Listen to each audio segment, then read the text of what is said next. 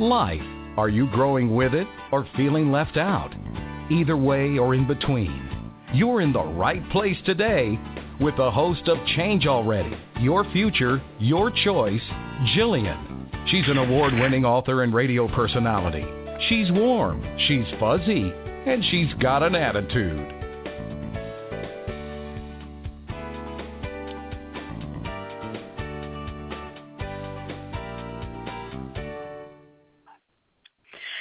And welcome. I'm Jillian Maas Backman, and this is Change Already, Your Future, Your Choice. You know, it's always nice to go out on the road and mingle with people, but it sure is awfully nice when you get back in your office and you're able to sit with your surroundings. And for me, it's my dog and my cat. and my accoutrements on the walls and just my plain old desk that I've had forever anyway, the reason I'm saying all that is because I was on the road last week. If you've been following along, I finally had my wonderful event in Chicago. Now, mind you, the book has been out for a while now, Beyond the Pews, Breaking with Tradition and Letting Go of Religious Lockdown. And for some reason, I could never get a Chicago gig together.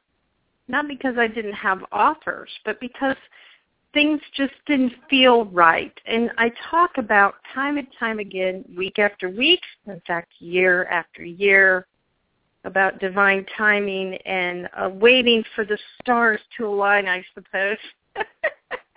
if you want to go way out in that atmosphere of the wacky, I suppose, at some level, waiting for the right people to present itself in the right time and April 3rd, if you weren't able to attend, or even if you didn't know about it, it was an event that I held in Chicago.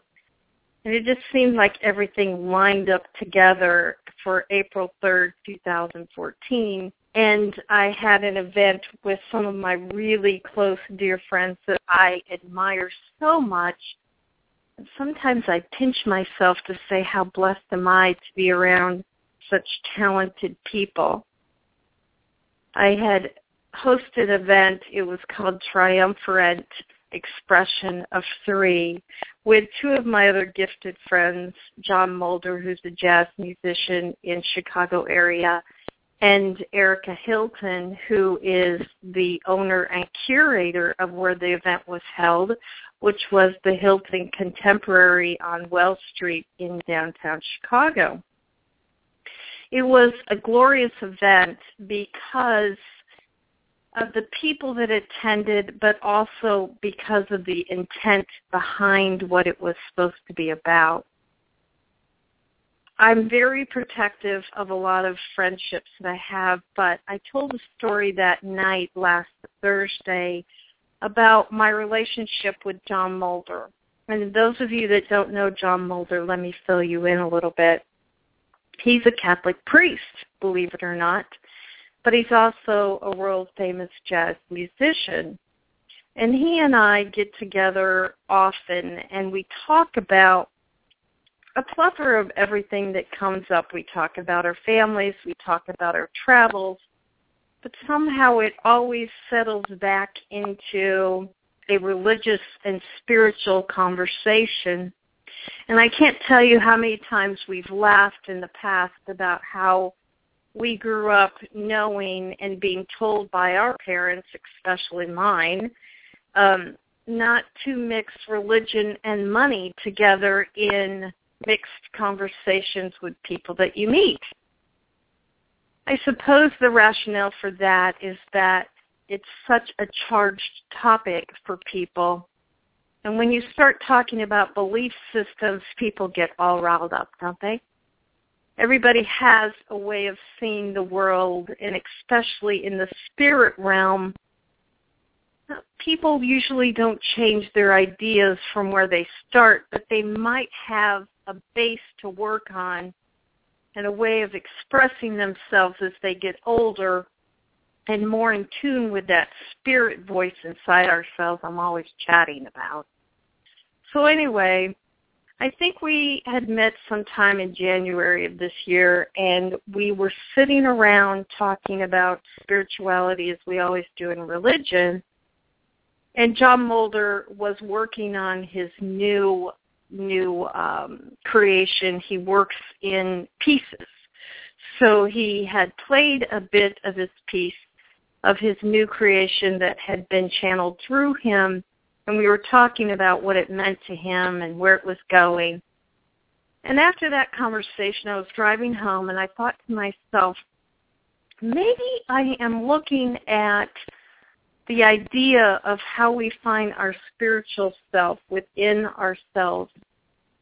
Maybe I need to expand and think about that a little bit more because when I wrote my book and the thoughts I've had, a lot of times we're looking outside ourselves for that voice to connect with us through maybe meditation, yoga, religious services and such. And when I was driving home, it occurred to me that very moment, maybe it's something different.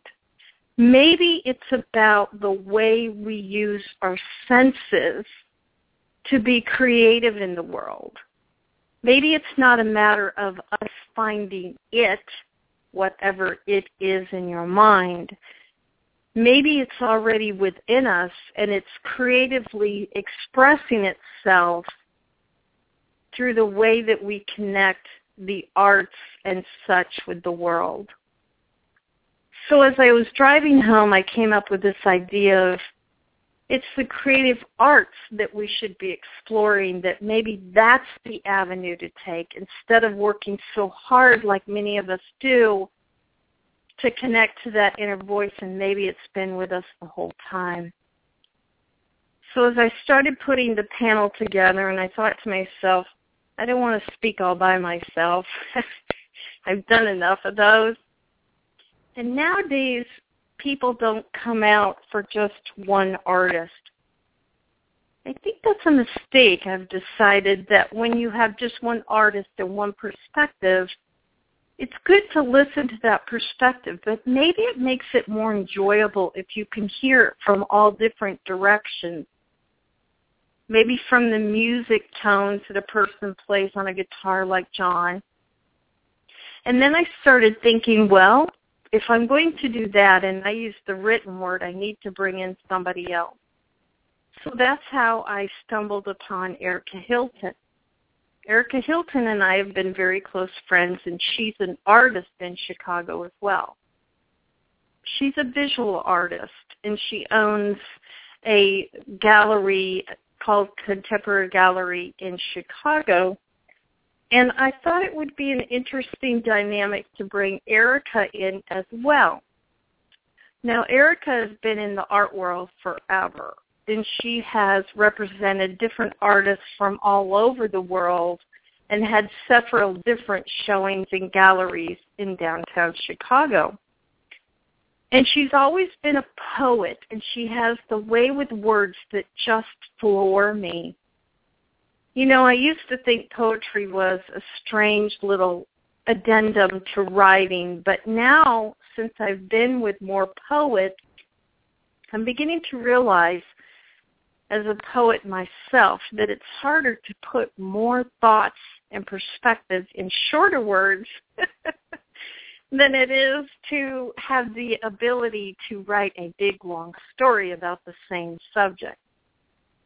So poetry to me has moved up on my thoughts list, and I appreciate it much more. So as Erica tells people, she was a poet first, and then from that she started seeing visual creation. From her words, she started seeing visual aspects and abstract drawings and paintings coming through, and she started to paint on canvases. So I thought she would be a wonderful addition to this triad that I talked about last Thursday. The last point that I want to talk about is the name. When John and I were talking extensively, we decided that we didn't want to use words that had been overused. You know the words spiritual, soul, faith, contemplation, all these different words that people use nowadays to describe the channel and way in which we connect with our inner soul self.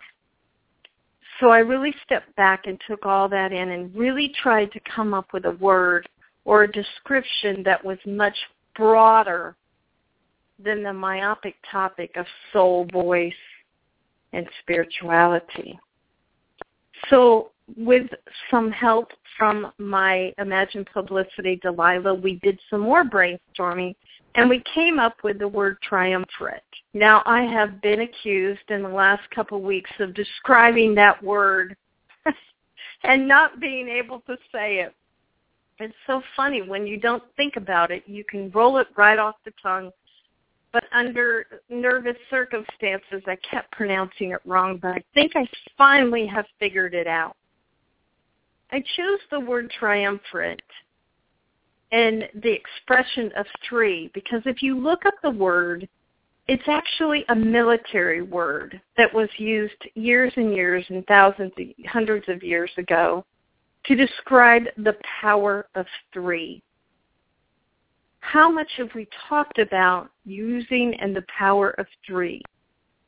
People talk about the the triad in a religious sect, in the Hindu sect, in the Sikh sect, in all different kind of religions.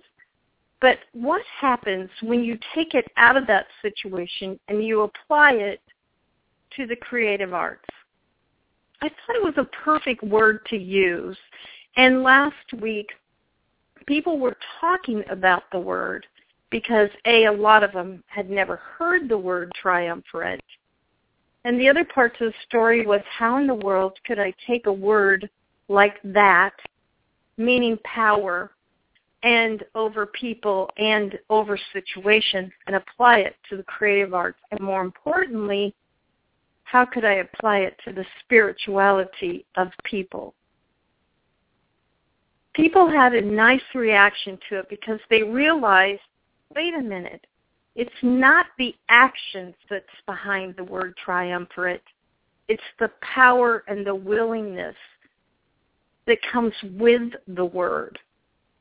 We are only as good as the people that we surround ourselves with. I can't tell you how many times I've talked to people and friends and other experts that I've had on forever. I learned so much. So that is how I came up with the triumvirate word and the expression of three. The night was absolutely magical.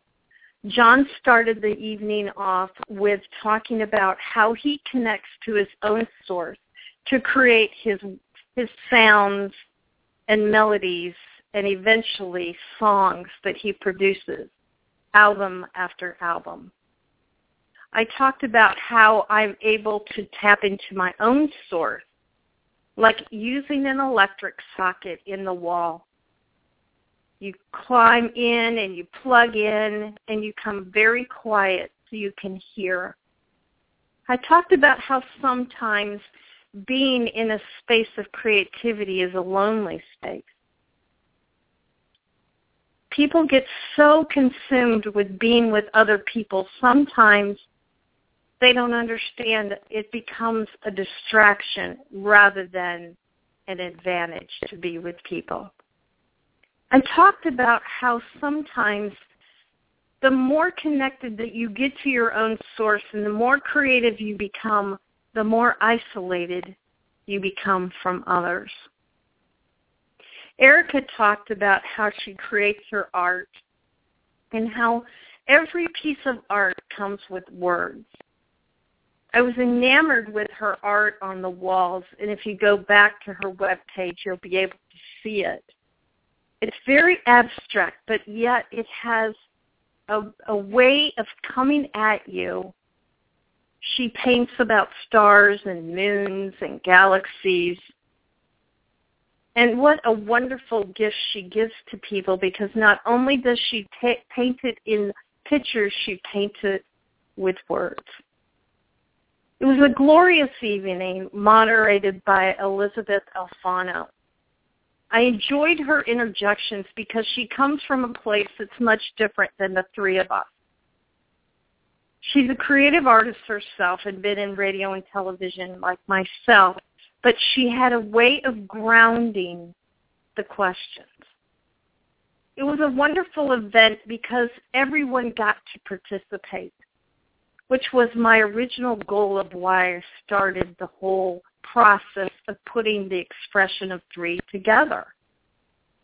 Last week I did my show live from her from the gallery Hilton Gallery in downtown. Go back and listen to it. Erica was my guest and she was so good at explaining the creative process and how it works for each one of us.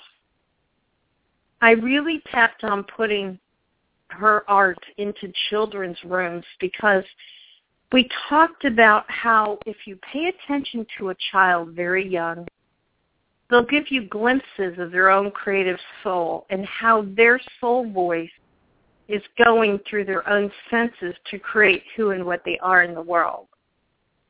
If parents pay a little bit more attention to that, I'm sure they'll be able to see where each one of us as grown-ups is going to head and how we can foster that with music, the written word, and art. After this short break, I want to expand on that just a little bit more. I want to talk about creativity in the arts, and maybe we've been missing something that's there that we aren't taking advantage of and how we can, all of us can tap into the creative arts to find our soul self. I'll see you after the break. We'll talk about creative spirituality.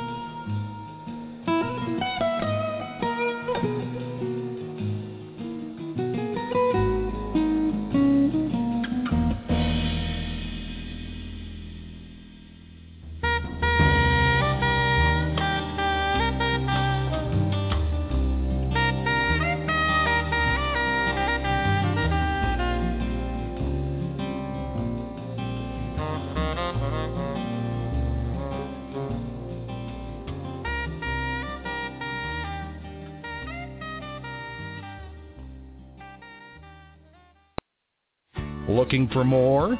Welcome back. Here's your host, Jillian, warm and fuzzy with an attitude.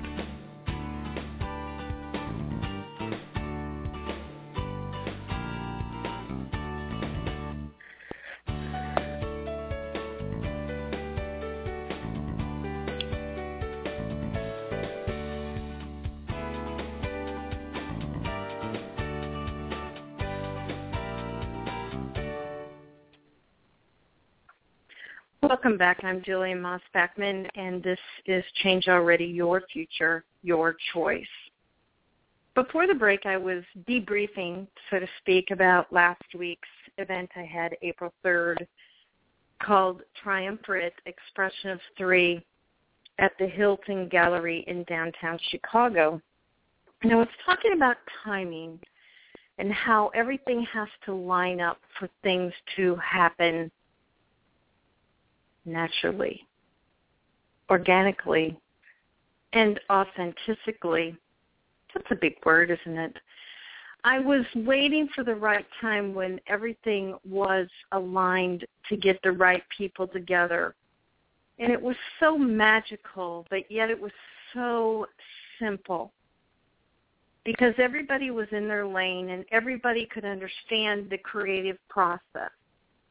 I went to a party a couple weeks ago and at parties, do we not always do this? We go up to someone that we meet that's new and, and interesting and you want to find out and what's the first thing we always say? Well, we always say, what do you do for a living? And at that party, I was struck because it, I there were a lot of people I hadn't met, and I love meeting new people. I'm a little bit shy. I know that's hard to believe, but I'm really pushing myself to be more assertive about being the first to approach other people. Anyway, so it's always a good start, isn't it? Ask people what they do. So I was asking them what they did, and they would say, well, I'm an architect, but my real passion is photography, or my real passion is art, or my real passion is writing. I've written a book, or I'm composing music or, or, anything that uses the senses to be a more creative path than what they were doing. I have the lucky ability to put my passion together with writing and being on the radio as my career. And many people have pointed out to me in the past that I'm a lucky person because not everybody gets to do that. So I am very thankful about that. But after that party, I got to thinking about the presentation that happened last week and this whole creative idea that maybe spirituality is not something we seek anymore. Maybe it's through our creative process of using the five senses. In my book, Beyond the Pews, I specifically go into the five senses.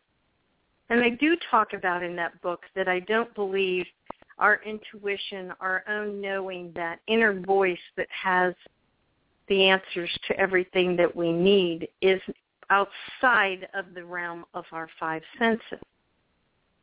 Then I took it a step further when I started listening and talking and thinking about the presentation last week. Maybe we become to know ourselves more by doing what people label hobbies outside interests, than what we do for a living. I put cooking in there, photography, anything that taps into that place of the unknown within yourself. I look at Erica's art and I think, how can she do that? But yet she seems to just effortlessly paint strokes on a canvas and she gets this look and I know that look and how many of you have seen that blank look on their face like they're almost disconnected from what's going on around them and they're transported to a place that's beyond anything we see around them. As John was playing his guitar and he was we were lucky enough to hear some of his new stuff I'm always struck. I've seen him now forever. He closes his eyes. And the reason he's closing his eyes is because he's shutting down one sense to heighten another sense. When I'm teaching Reiki or energy healing to other people that I've taught, I always teach them to close their eyes down first and feel themselves going through the energy of their hand. If you've ever seen me live, I do the same thing. and sometimes it's a little distracting for people, but I just can't help it. I actually close my eyes down and I transport myself to an inward part where I don't even pay attention to what's going on around me. How many of you are able to find that creative process within yourself? Maybe we've been working too hard at reading things and meditating, and maybe it's a matter of connecting the dots. Maybe we should work on our creative expression to the world as I talked about last week. Maybe that's the way people find that inner voice that everyone talks about, but yet is so darn elusive for so many people.